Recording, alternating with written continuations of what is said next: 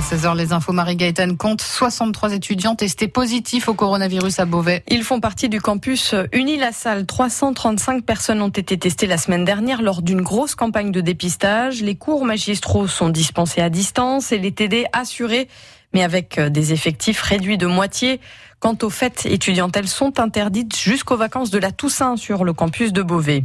Sur la situation sanitaire dans le pays, Emmanuel Macron s'exprimera mercredi soir à 19h55 sur France 2 et TF1. La réalité de la deuxième vague du coronavirus est là, a déclaré ce matin Jean Castex sur France Info. Le Premier ministre demande aux Français de limiter le nombre de personnes qu'ils reçoivent à leur domicile.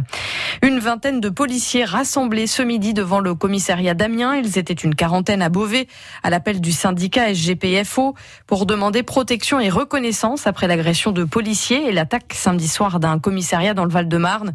Le Premier ministre a promis ce matin le recrutement sur toute la durée du quinquennat de 10 000 policiers supplémentaires. Les syndicats de policiers rencontrent demain le ministre de l'Intérieur, Gérald Darmanin, et Emmanuel Macron ce jeudi.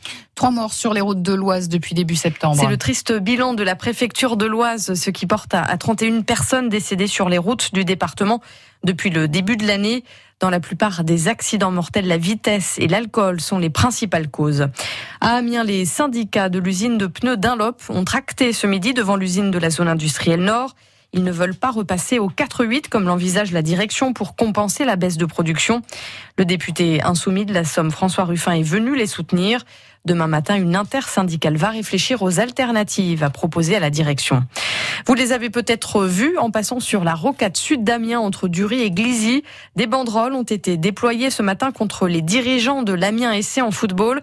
J'ai raté le mercato, chef, mauvais timing ou amateurisme, pouvait-on lire. Vous entendrez les explications du président du COP Tribune Nord Amiens dans le journal de 17h.